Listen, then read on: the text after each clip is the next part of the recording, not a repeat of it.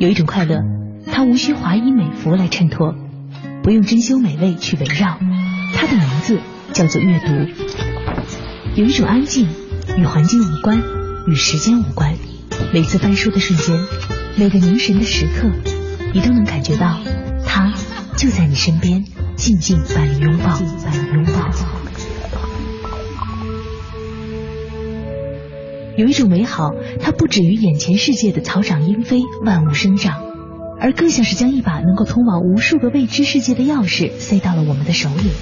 它的名字叫做知识。世界那么大，也许你没有机会走到每个角落里去亲自看看，但是翻开书，你会发现，其实整个世界就那么静静的躺在你的面前。一本书，一盏灯，一杯茶。一个夜晚，我们可以拥有的，其实就是全世界。有一个地方，只有我知道，它就在此时此刻，隔开你我的电波之间。凡尘工作室每晚十点，深夜读好书，让我们一起在夜晚用声音来体会阅读的快乐。凡尘工作室最读书全新系列深夜读好书，节目主持人张媛媛。今日话题：读广告文案，享受创意背后那场有趣的脑力博弈。今日对话嘉宾胡心树。胡心树，九二年出生的自媒体人，患有找不到男朋友综合症，一个写文案的插画师，从未饱读诗书，但不影响每天情感输出。提起广告，我想每个人心中都会浮现起一些复杂的情绪。不知道从什么时候开始，我们身边似乎已经被各种各样的广告所包围。不论我们是否愿意，事实上，我们每天都会受到那些精于消费心理学研究的广告商们的研究的影响。当你走进一家 4S 店时，你真以为自己只是去跟销售代表随便聊聊吗？如果你这么想，那你就错了。一名熟悉业务的销售员是精通心理沟通策略的大师。而你却很可能不是。销售员的目标就是将你从看客变成买主。当你一边闲聊一边欣赏漆得闪亮的汽车，呼吸着车里真皮内饰散发出的芳香气息，对它达到五百五十马力的引擎心动时，那个好心的销售员已经像读一本书那样看透了你的心思。不管你喜欢与否，他都会用一系列的说服技巧推着你一步步向前，并根据你的每一个反应迅速做出调整。而你甚至对此毫无察觉。如果你说 A，他就会说 B；如果你接着说到 C，他就会跳到 D。你的一举一动都在他的预料之中，他早就预料到了所有的这一切。也许说到这里，你会觉得心惊肉跳，一阵后怕。原来我们每天都处在这种暗潮涌动的各种广告和推销的影响中，但其实真实的好广告本身却不是一件可怕的事情。如果我们能换个角度，把它们看成是一场隐藏在创意背后的来自创作者和消费者之间有趣的脑力博弈，是不是就好玩多了？那么，究竟好的广告是怎样实现这一点的呢？今天我们就不妨去说说那些好玩的经典广告创意吧。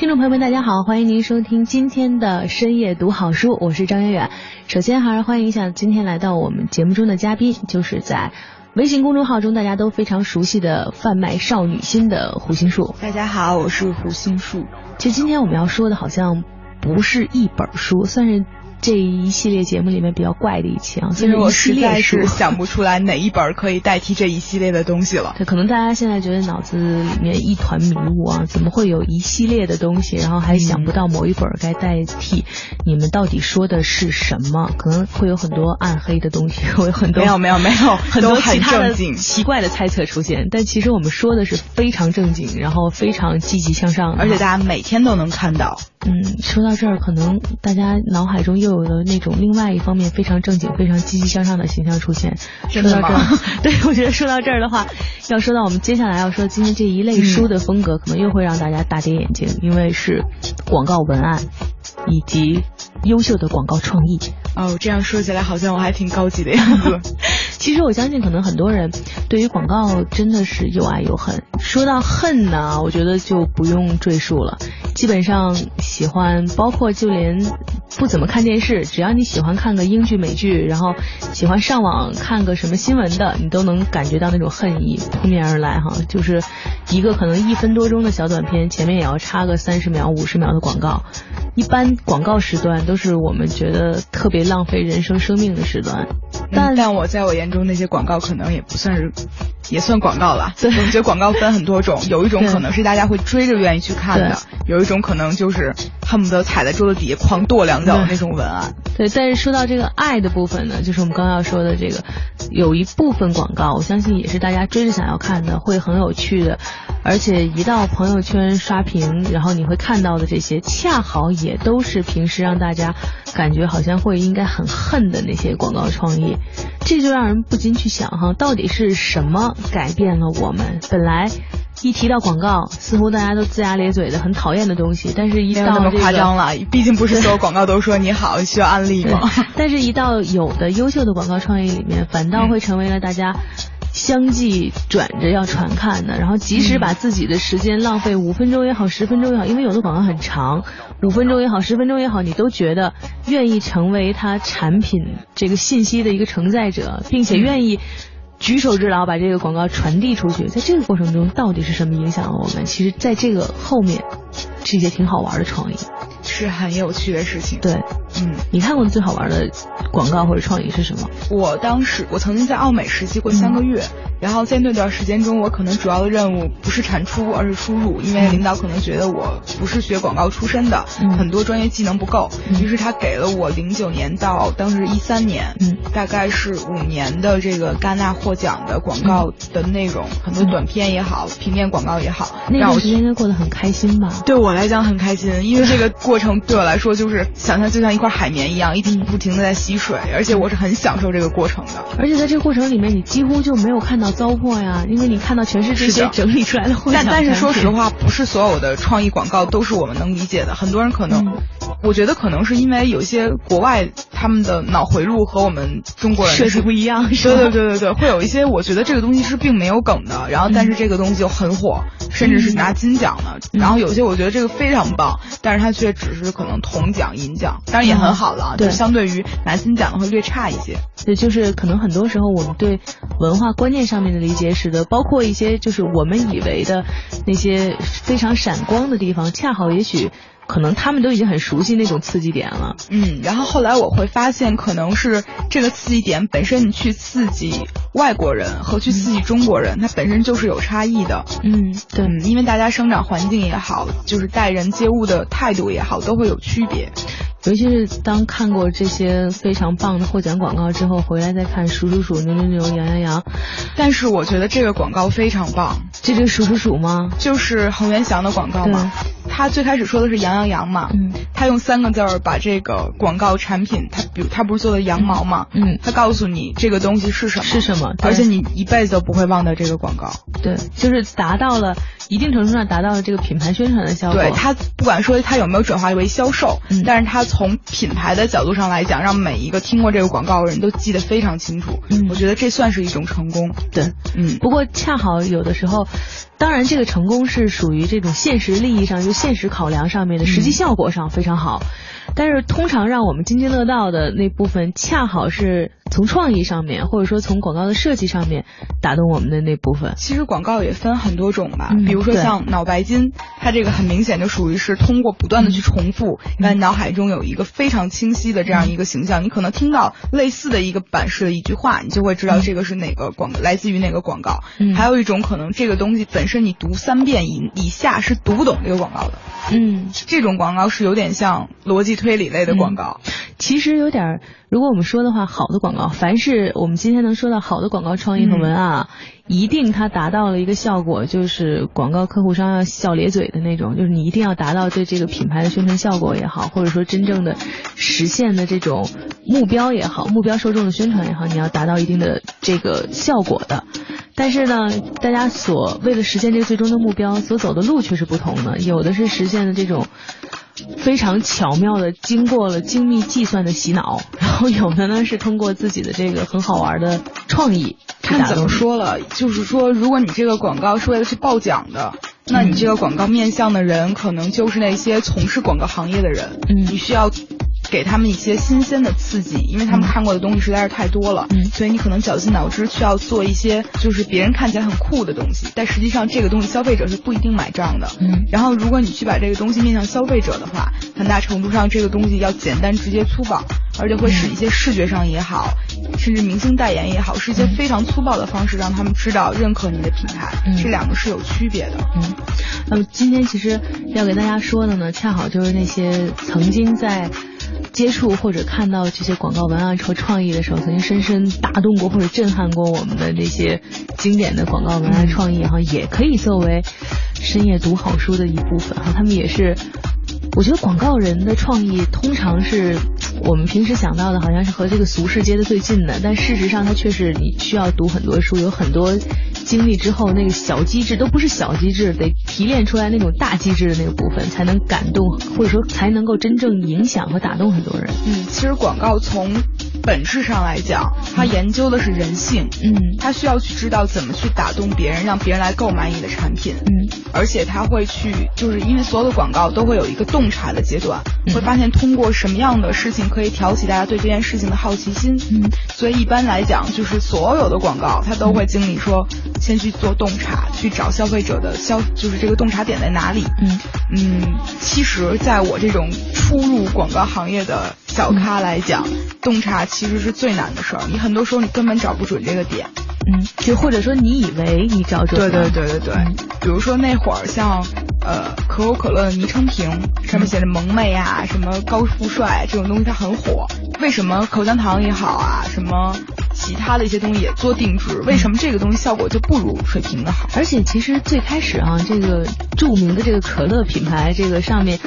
出现了这些文字上面的这个这个标志之后，一开始我其实是有怀疑的，就是这么件事儿，你包装啊各方面其实也没改，甚至连瓶子的造型什么的也没出现大动，真的能有用吗？这看起来是一件特儿戏的事儿。你有想过为什么这个东西销量会提高吗？我后来想了，我发现大家好像都在试着对。号入座，或者说试着在就是有那种很好玩趣味的东西在里面。对，这是一方面，但其实还有一个很重要的原因，嗯，就是说，比如说大家在球场上打球或者说聚会的时候，可能大家拿的饮料是批发的，每个人都是一样的，你可能会去折一个角，把那个外面标签撕下来，种种，你都是为了标记这瓶水是我的。很多人会有洁癖也好，或者说呃自我认同也好，这都不重要。当你买同样的饮料的时候，你会发现你很难把自己的和别人区分开。当这个可可乐品牌做出来这样的一件事之后，你会发现你很清楚的就可以在所有的饮料中找到自己的是哪一瓶。对，这个是真的就是可以把这个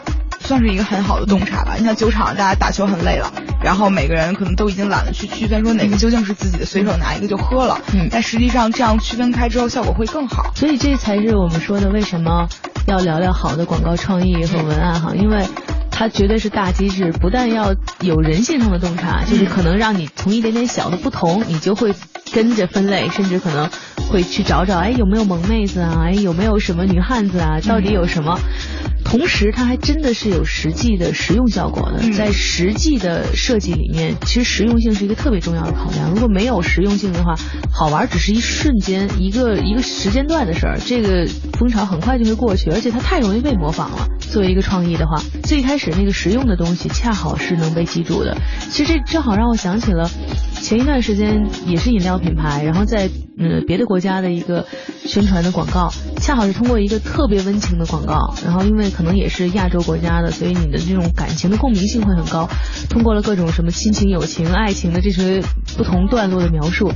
最终实现的这个这个殊途同归的这么一个方式呢，是这个饮料瓶在使用之后，它的这个瓶盖也好，或者瓶身也好，能变成别的，就是通过你手工的再制作，能够变成一个生活中其他的一个有用的一个实用的小物件，能够成为你这段感情延续的，或者说能够一个见证物。然后甚至能够变成你家庭当中的一个实用物品，变成了一段你生活经历的里面的一的一部分。我觉得这个其实挺妙的，就又有了为这个产品做宣传，就说它有实用性，它这个甚至一个被废弃的包装都有实用性，同时它又融入到了你这个情感里面，就是最容易被买账的那种情感。这个看怎么说吧，因为在我看来。可能要去把这个产品留存下来，去做后面的一些创意，对消费者来讲是很难的。嗯，因为特别是快消品，大家可能习惯是买完它就扔掉。嗯，很少会有说二次再去利用它做一些事情。嗯这一个是人类的惰性，嗯还有可能大家也不太享受这种，就是不是所有人都会去享受这种我二次开发的快乐。嗯，我觉得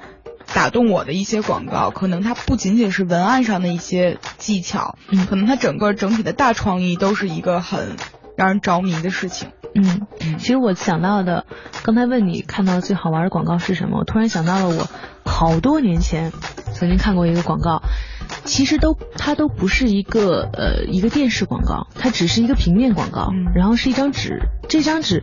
我觉得我印象一直到现在都能记得。它上面好像一个字都没有，我说这个一个字是就这个宣传语好像都没有，而且都看不到这个所有的这个参与广告里面拍摄的这些模特的呃面部表情都看不到，你只能看到他们的下半身，是他们在站一条队，然后这个队呢，你看到前面很多西装革履的人站得很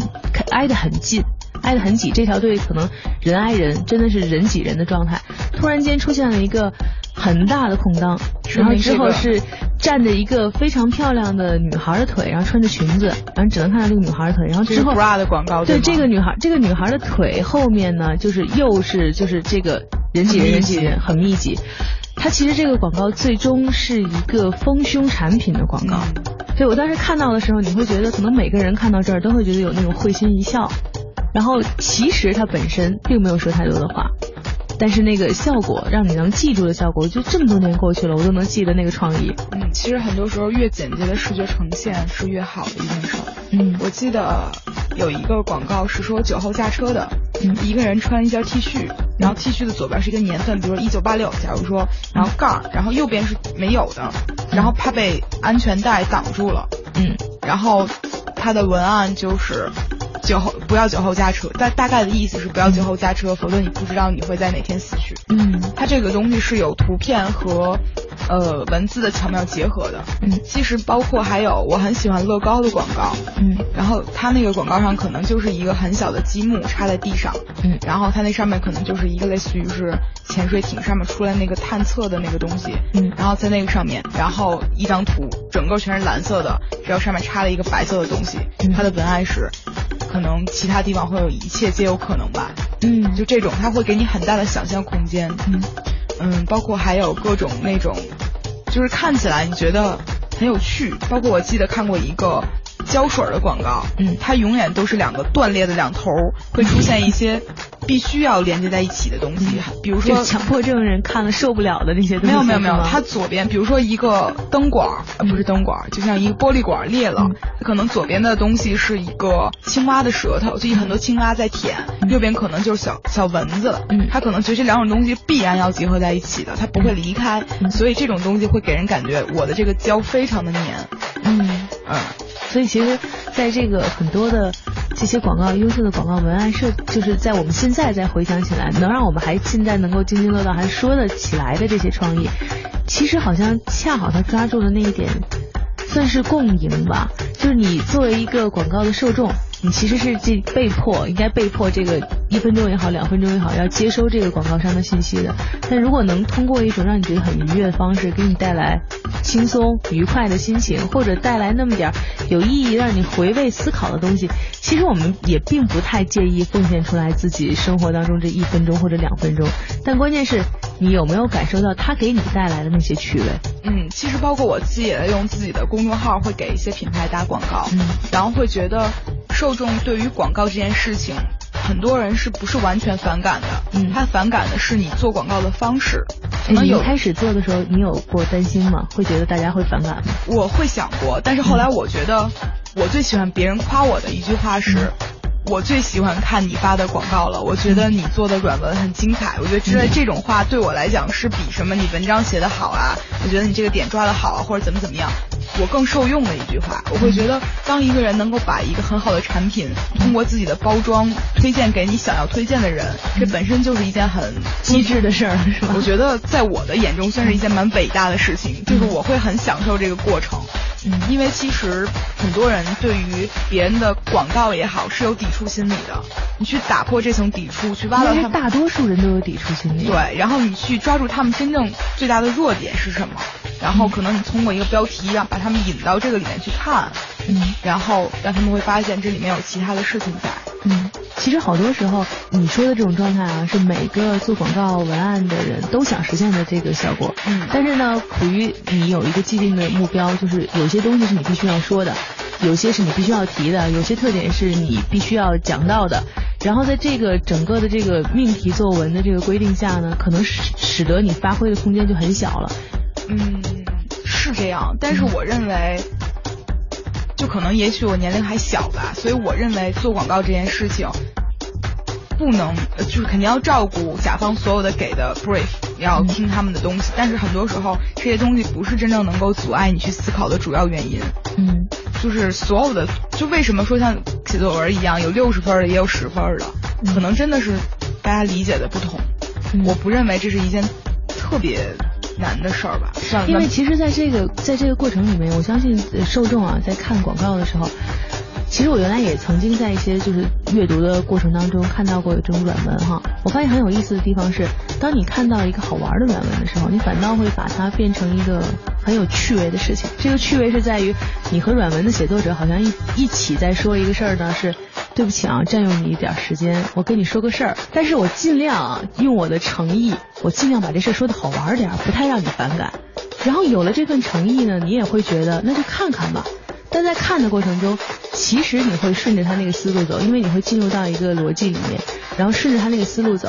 如果他写的真的很用心，然后真的很在意设计这个事情本身，你会看到这个里面很有趣的地方。他不在意它是不是一个软文本身，如果你很在意这个事情的话，可能你会觉得哦，那是占用了我的时间在做一个什么事情。但是真正仔细去看一些好玩的文章，本身是一个很好玩的事儿。嗯，比如说我之前吧，给一个某一个汽车品牌写过一篇文章，然后文章的题目叫《世界上有这么多苟且》。但我们究竟才如何才能去向诗与远方？嗯，因为这句话实在是拜高晓松的妈妈所赐，就这个东西非常火，所以我觉得每个人可能心里都有诗和远方。然后我是写了两个人的故事，一个叫不会写诗的诗人，一个叫穿迷彩服的小姑娘。嗯，我觉得我觉得这个题目本身就有矛盾吧，因为不会写诗的诗人是什么样的？可能我描述的就是一个。普通的就是忠于诗，喜欢写诗，但实际上他不就写的不好，嗯，这样一类人，其实生活中也有很多这样的朋友。还有一个就是很喜欢向往自由，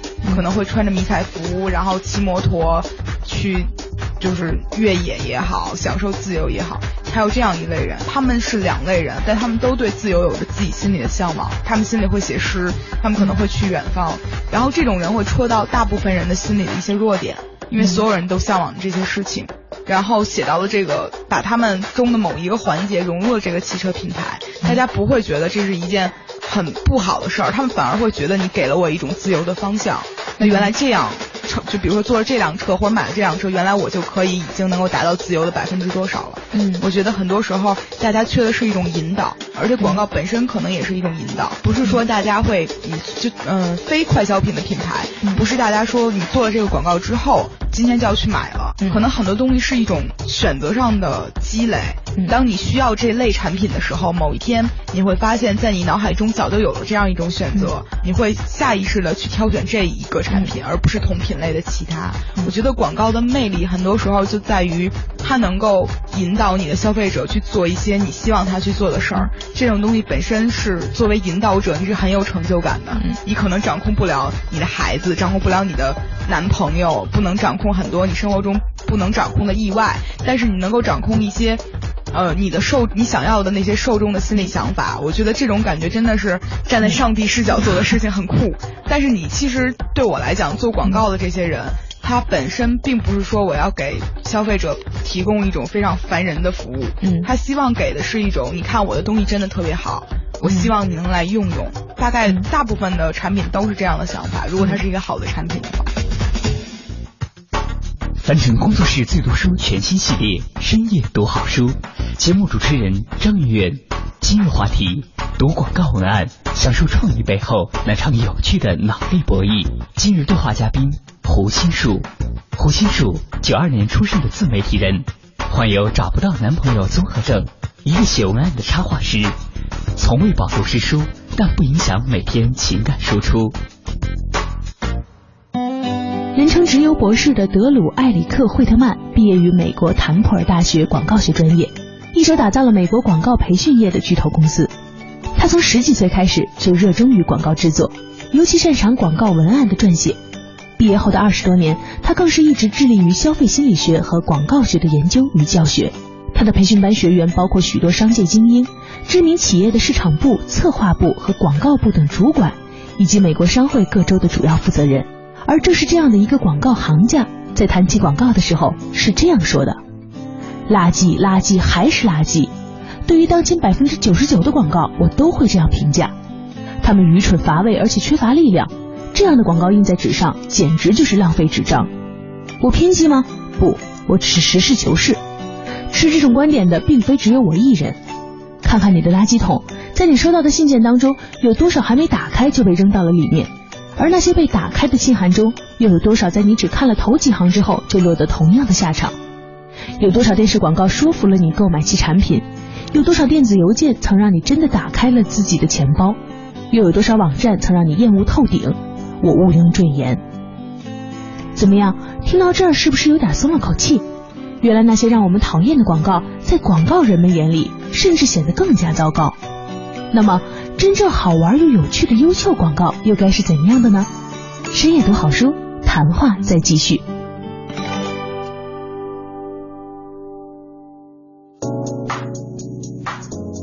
像胡金柱刚刚说的这种，就是广告，其实也分好多种广告。就比如说你说的那个安全带的那种广告，嗯，它其实是专门有一类非常我们平时非常爱看的广告类型，就公益广告。那除了这个公益广告的这个系列之外呢，可能很多就我们会反感的，或者我们会觉得不好看的那部分，恰好就是商品广告，我们会觉得是。自己会成为促进它销量的一份子哈，但其实翻过来想想，就是其实作为广告本身，如果说好的广告本身，一定不只是为了给你洗脑去买这个产品，是的，它一定是要传递一些生活的正确的理念在里面的，就是他希望你是由衷的爱上这个品牌，而不是说求你了买我东西吧。我觉得这两种的。地位都不一样，或者说，我觉得好的广告可能恰好是因为它传递，就在我们回头去想的时候，恰好是因为它传递的是一些人性的大的一些终极的道理和一些美好的东西，而这个美好的东西呢，它也并没有强加在说这个美好的东西只有这个东西有，而恰好是告诉你，我这个东西里也有这点美好。如果你选择我的话，可能会更好。如果你选择我的话，你可能会和这个美好同行。所以其实这部分恰好是让你能够。感受到为什么有的广告你觉得看起来很舒服的原因，因为你看的不是说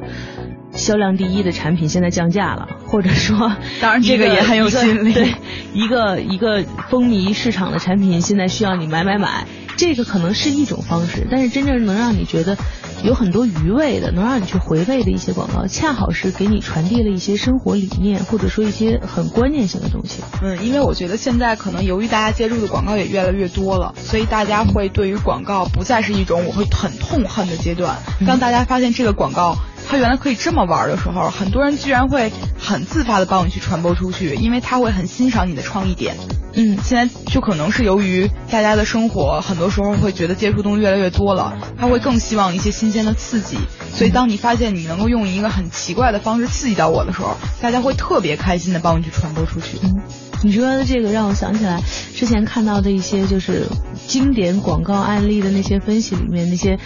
呃非常。可以说是奉献了自己生命在做广告的广告人哈，在说起入到这个行业的血泪史的时候，其实也有那种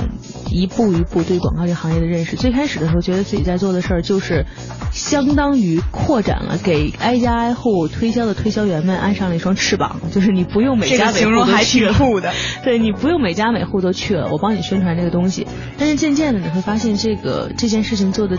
最吸引人，或者说最让人能够搏命去做的地方，可能恰好是像新竹刚刚你说的这种，我能够影响别人思考的这个过程。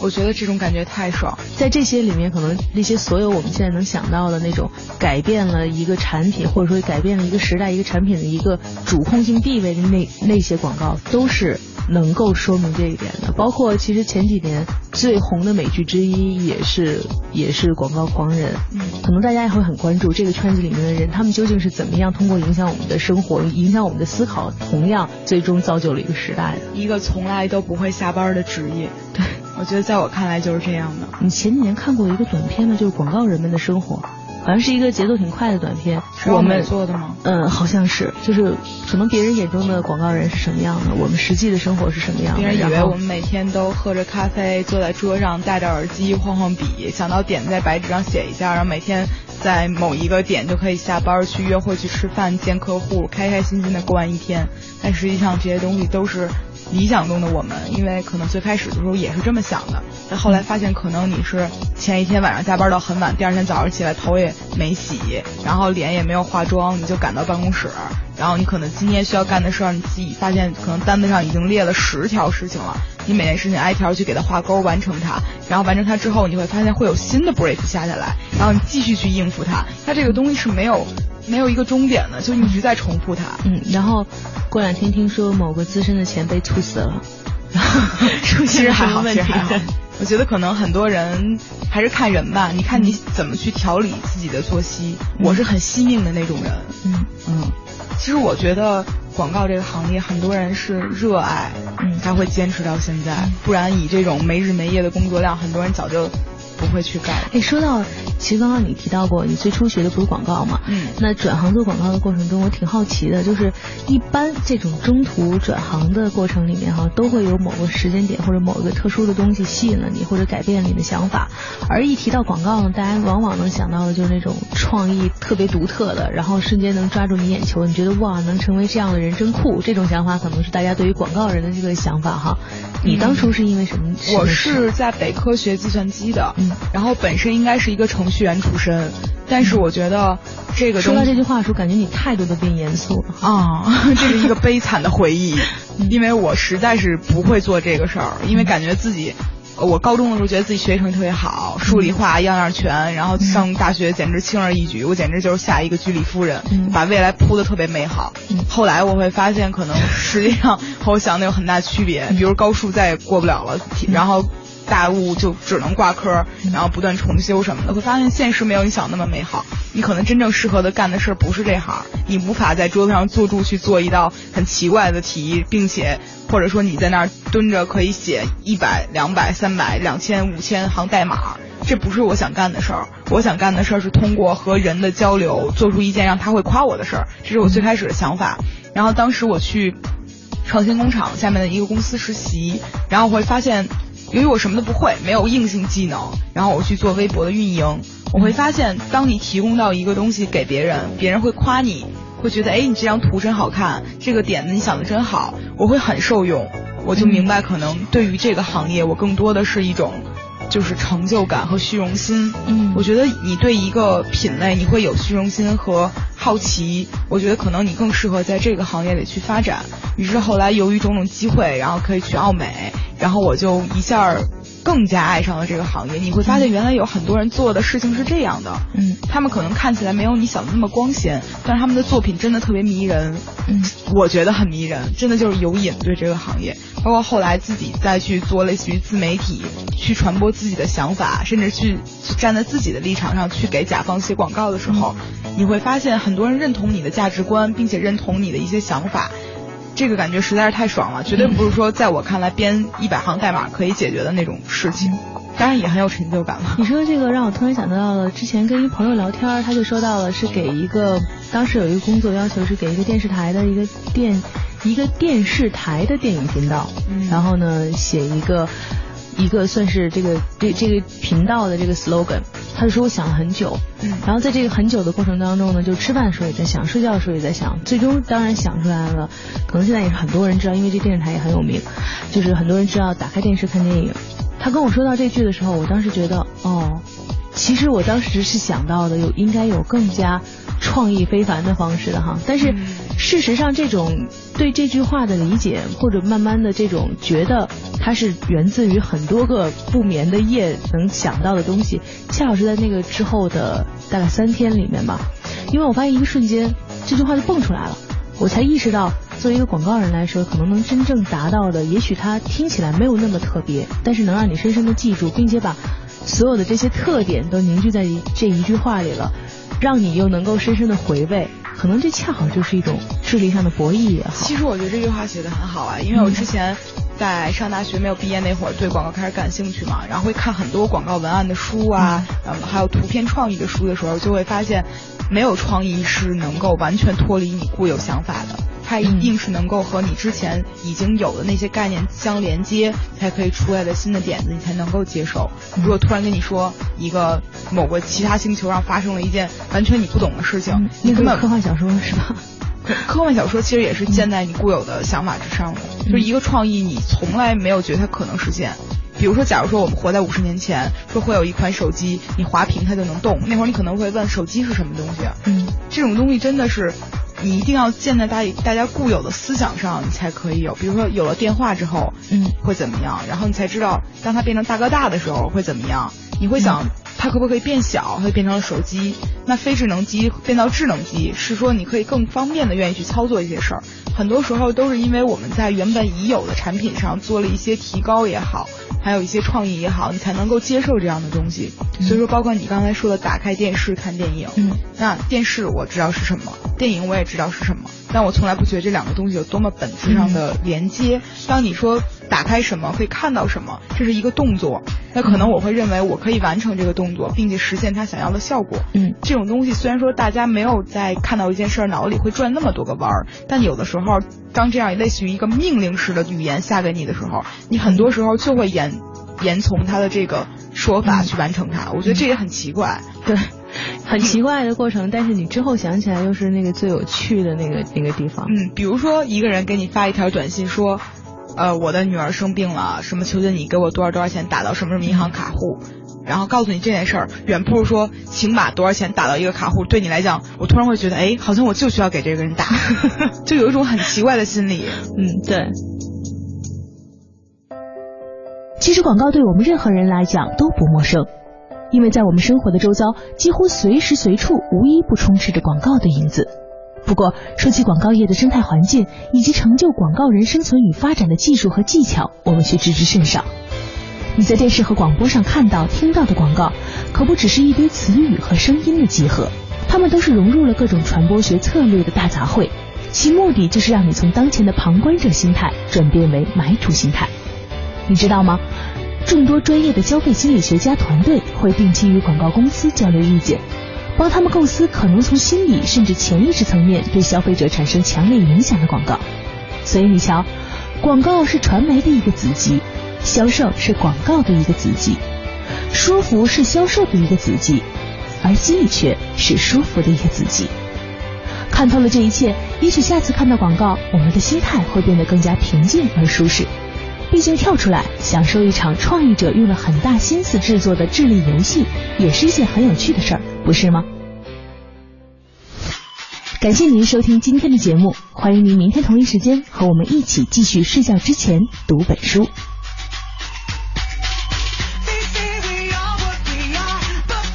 凡尘工作室最读书全新系列，深夜读好书，总策划王小晨，执行策划张明远。制作人王瑞南。